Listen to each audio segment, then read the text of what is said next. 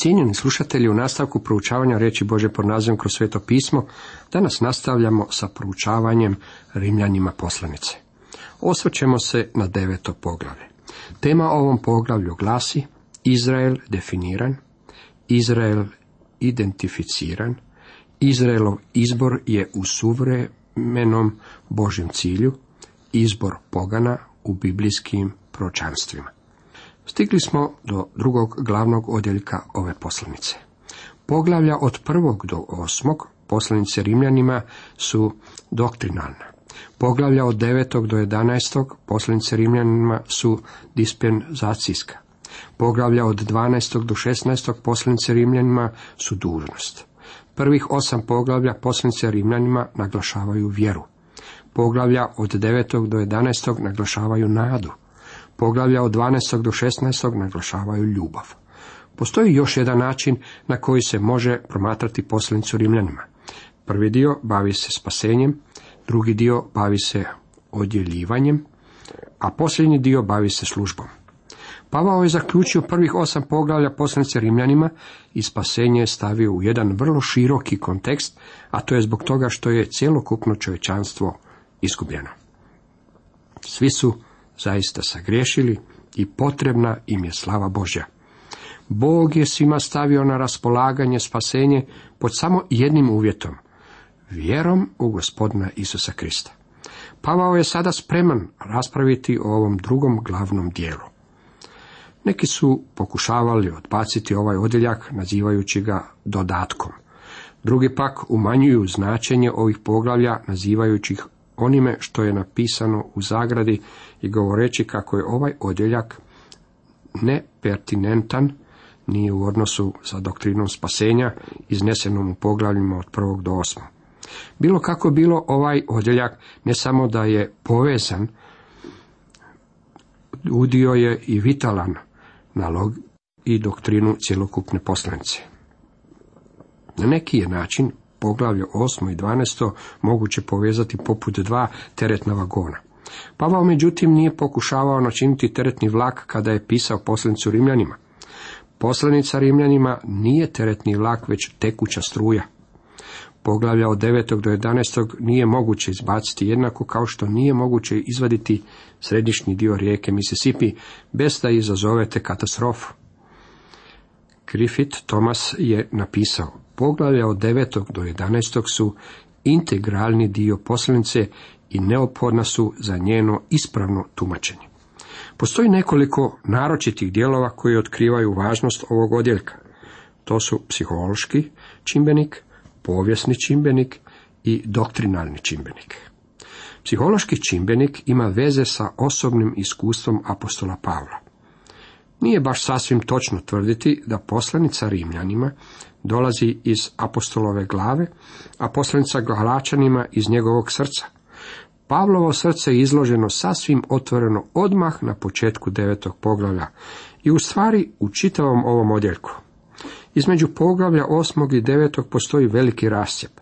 Poglavlje osam završava na velikoj visini pobjede i radosti sa izgledima ne odvojenja od Bože ljubavi u Kristu Isusu našem gospodinu. Poglavlje 9 započinje vrlo nisko, očajanjem i tugom. Očito je da je promjena teme dovela do slamanja srca kod apostola. Ovo ćemo pobliže razmotriti kada budemo započeli promatrati tekst. Povijesni čimbenik uzima u obzir jedinstveni položaj i problem koji je bio prisutan u Pavlovo doba. Suvremena tumačenja u većini nisu uspjela u uzimanju u obzir ovog čimbenika. Crkva današnjeg doba je u većini poganskog podrijetla, a židovska pozadina je u potpunosti zaboravljena. Ljudi pretpostavljaju kako su se starozavjetna proročanstva povezala i disocirala u crkvu. Proizvoljna je pretpostavka da je crkva nasljednik proročanstva staroga zavjeta i da je Bog gotov sa izraelskim narodom. Prije nekog vremena je jedna kršćanska organizacija održala proročki kongres u Jeruzalemu. Bilo je to dosta zabavno jer je sastanak koji je trebao biti ovako važan na koncu ispao poput oluje u čajniku. Mnogi izvestitelji koji su prisustvovali kongresu rekli su da grad Jeruzalem uopće nije niti znao da se kongres održava. Zanimljivo je ovaj kongres usporediti sa Jeruzalemskim saborom koji je opisan u dijelima apostolskim 15. poglavlju kada je čitavi grad bio potresen. Polovica prisutnih govornika na kongresu uopće nije imala mjesta za izraelski narod u Božjem planu za budućnost. Oni su osjećali da je Bog završio sa Izraelom. Ako je tome tako, pa zašto su onda uopće i održavali ovaj kongres u proročanstvima u Jeruzalemu? Mogli su ga jednako tako održati i u bilo kojem bližem gradu. Bog ni na koji način nije gotov sa Izraelom, kao što ćemo to i vidjeti. Stifler izražava ovaj stav. U kršćanskom tumačenju se prešutno pretpostavlja da je sa danima judaizma svršeno. Kako je izabrana crkva izgrađena na vjeri u Krista bila nakana zakona i proroka i kako je bila dužno svih židova odbaciti svoje osobitosti i doći u crkvu. Takve su pretpostavke židovi pripisivali Pavlu. Čudno je da se zaboravlja kako majka crkva u Jeruzalemu i Judeji nije imala pogana u svome stadu, da niti jedan nije mogao biti primljen i da je svaki član tog primitivnog tijela od desetina tisuća ljudi bio revan u zakonu. Oni su prihvaćali Isusa kao Mesiju, međutim nisu odbacivali niti jedan od svojih starozavetnih običaja ili nada. Kršćanstvo nije malo propatilo u daljnjim naporima tumačenja ne sa židovskog, već sa poganskog stanovišta. Crkva u Jeruzalemu, a ne ona u Antiohiji, Efezu ili Rimu, pruža nam jedini dostatni povijesni pregled. Dragi moji prijatelji, pretpostaviti da je Bog gotovo sa izraelskim narodom je vrlo uzak pogled. Pavlov odgovor na zar je Bog odbacio narod svoj je oštra negacija, nipošto. On će nam pokazati kako će obećanja koje je Bog dao tome narodu biti ispunjena tome narodu. Također pokazat će nam kako je Bog dao i stanovita obećanja crkvi i on danas poziva izabrane ljude i židove i pogane da sačine crkvu. To je upravo zaključak do kojeg je došao i Jeruzalemski sabor. Ovo je u stvari srž tumačenja proročanstva. Kad oni ušutješe, progovori Jakov. Poslušajte me, braćo. Šimun je izložio kako se Bog već na početku pobrinu između pogana uzeti narod imenu svojemu. S time su u skladu riječi proroka. Ovako je doista pisano.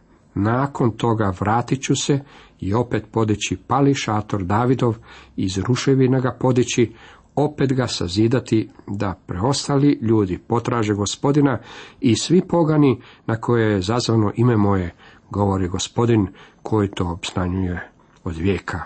Dijela 15 od 13. do 18. redka. Jakov vrlo jasno ističe kako Bog poziva ljude k svome imenu. Kada završi s ovime, on će maknuti crkvu sa zemlje i ponovno će se okrenuti Izraelu. Međutim, čak i tada Bog neće biti gotov s poganima. Rečeno nam je da će svi spašeni pogani tada ući u kraljevstvo sa Izraelom i na ovaj će se zemlji uspostaviti Božje kraljevstvo. Ne može se ignorirati povijesni čimbenik. Doktrinalni čimbenik bavi se ispravnim dispenzacionalističkim tumačenjem i suverenim Božjim ciljem. U prvih osam poglavlja Pavao se bavio velikim temama grijeha, spasenja i posvećenja, od milosti do slave. U ovome dobu nacionalnost, obred i ceremonije nemaju nikakvu težinu pred Bogom. Vjera je jedina stvar koju Bog prima od čovjeka. Svaka osoba, bez obzira na njenu rasu ili stanje u kojem se nalazi, može pronaći milost. Čini se da se ovime upravo izravnavaju one razlike koje su bile učinjene u starom zavetu. Međutim, Pavao će dati odgovor na ovo i tako on započinje postavljanjem retoričkog pitanja. Zar je Bog odbacio narod svoj? Odgovor je naravno da nije.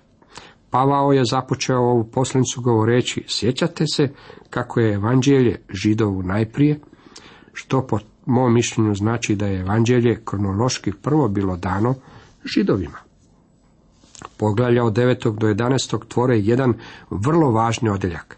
Možda se on ne bavi kršćanskom doktrinom, međutim bavi se eskatologijom, to jest proroštvom, što sačinjava onaj dio Biblije koji nam otkriva da Bog još nije gotov sa Izraelom. Započinjući sada deveto poglavlja, zapazite kako ono ima veze sa prošlim Božim interakcijama s Izraelom. U poglavlju desetom vidjet ćemo sadašnje Bože interakcije s Izraelom, a u jedanestom poglavlju vidjet ćemo buduće Bože interakcije s Izraelom. To što je Bog imao s njima interakcije u prošlosti ne potječe iz njihovih izuzetnih kvaliteta i superiornih postignuća. Upravo suprotno. Sve je Bože djelovanje utemeljeno u njegovoj suverenoj volji. On funkcionira na temelju milosti u svome bavljenju Izraelom i svima drugima i sa vama i sa mnom. Luterova izjava pruža nam ispravni uvod u ovo poglavlje. Tko ne poznaje muku, križ i smrtne patnje, ne može razmišljati o predznanju i zabranju po milosti, bez ozljede i unutarnjeg neprijateljstva prema Bogu. Stoga pobrinite se da ne pijete vino dok ste još dijete koje stiše. Ovo čime ćemo se sada baviti je vrlo snažan lijek. Izgled definiran. Istinu govorim u Kristu, ne lažem. Svjedok mi je savjest moja u duhu svetome. Dopustite mi ponuditi moj prevod ovog prvog stiha. Govorim istinu u Kristu, ne lažem, moja savjest u svetome duhu svjedoči sa mnom. Čini se da je ovo vrlo formalni uvod, s obzirom da dolazi od apostola Pavla.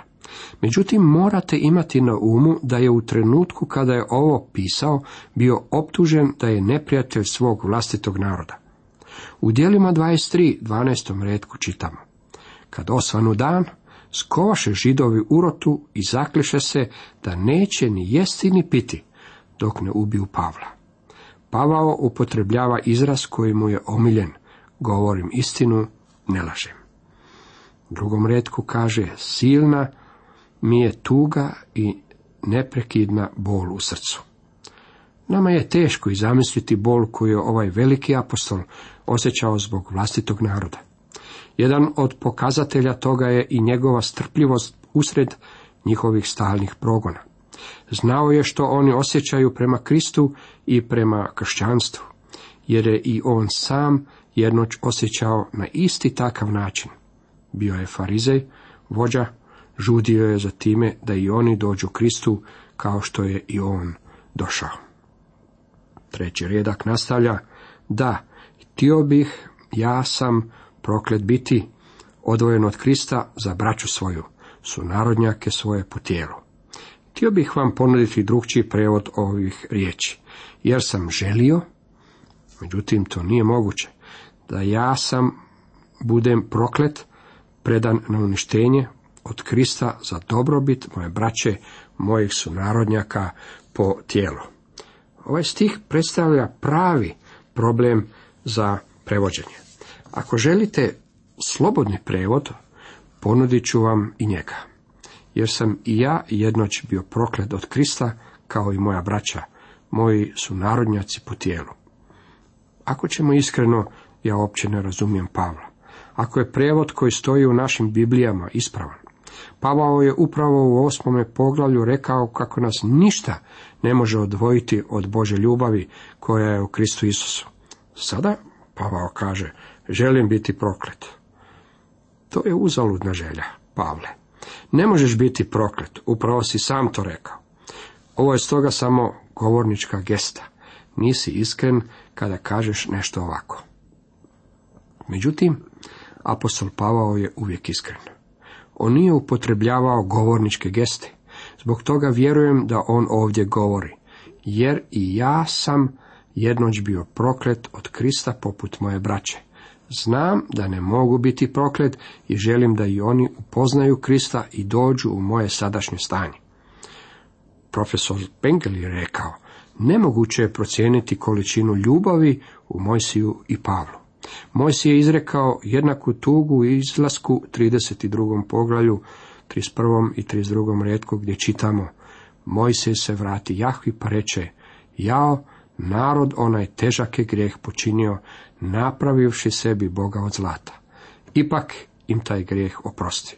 Ako nećeš, onda i mene izbriši iz svoje knjige koju si napisao.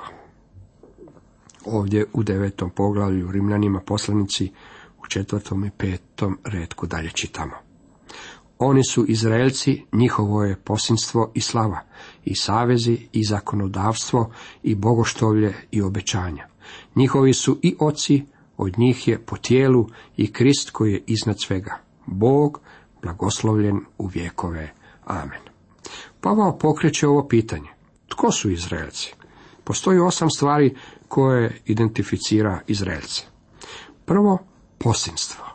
Posinstvo je bilo nacionalno i spadalo je na nacionalni entitet, a ne na odvojene pojedince. Jedini narod kog je Bog ikada nazivao svojim sinom je izraelski narod. U izlasku 4.22 čitamo, tada reci faraonu. Ovako kaže Jahve, Izrael je moj sin, moj prvorođenac. Ponovno u ponovljenom zakonu, sedmom poglavlju u šestom redku čitamo, da ti si narod posvećen Jahvi, Bogu svome. Tebe je Jahve, Bog tvoj, izabrao da među svim narodima koji su na zemlji budeš njegov predragi vlastiti narod. Ili je Bog ovo mislio ili nije mislio. Ako to nije mislio, ne znam zašto onda vjerujete u Ivan 3.16.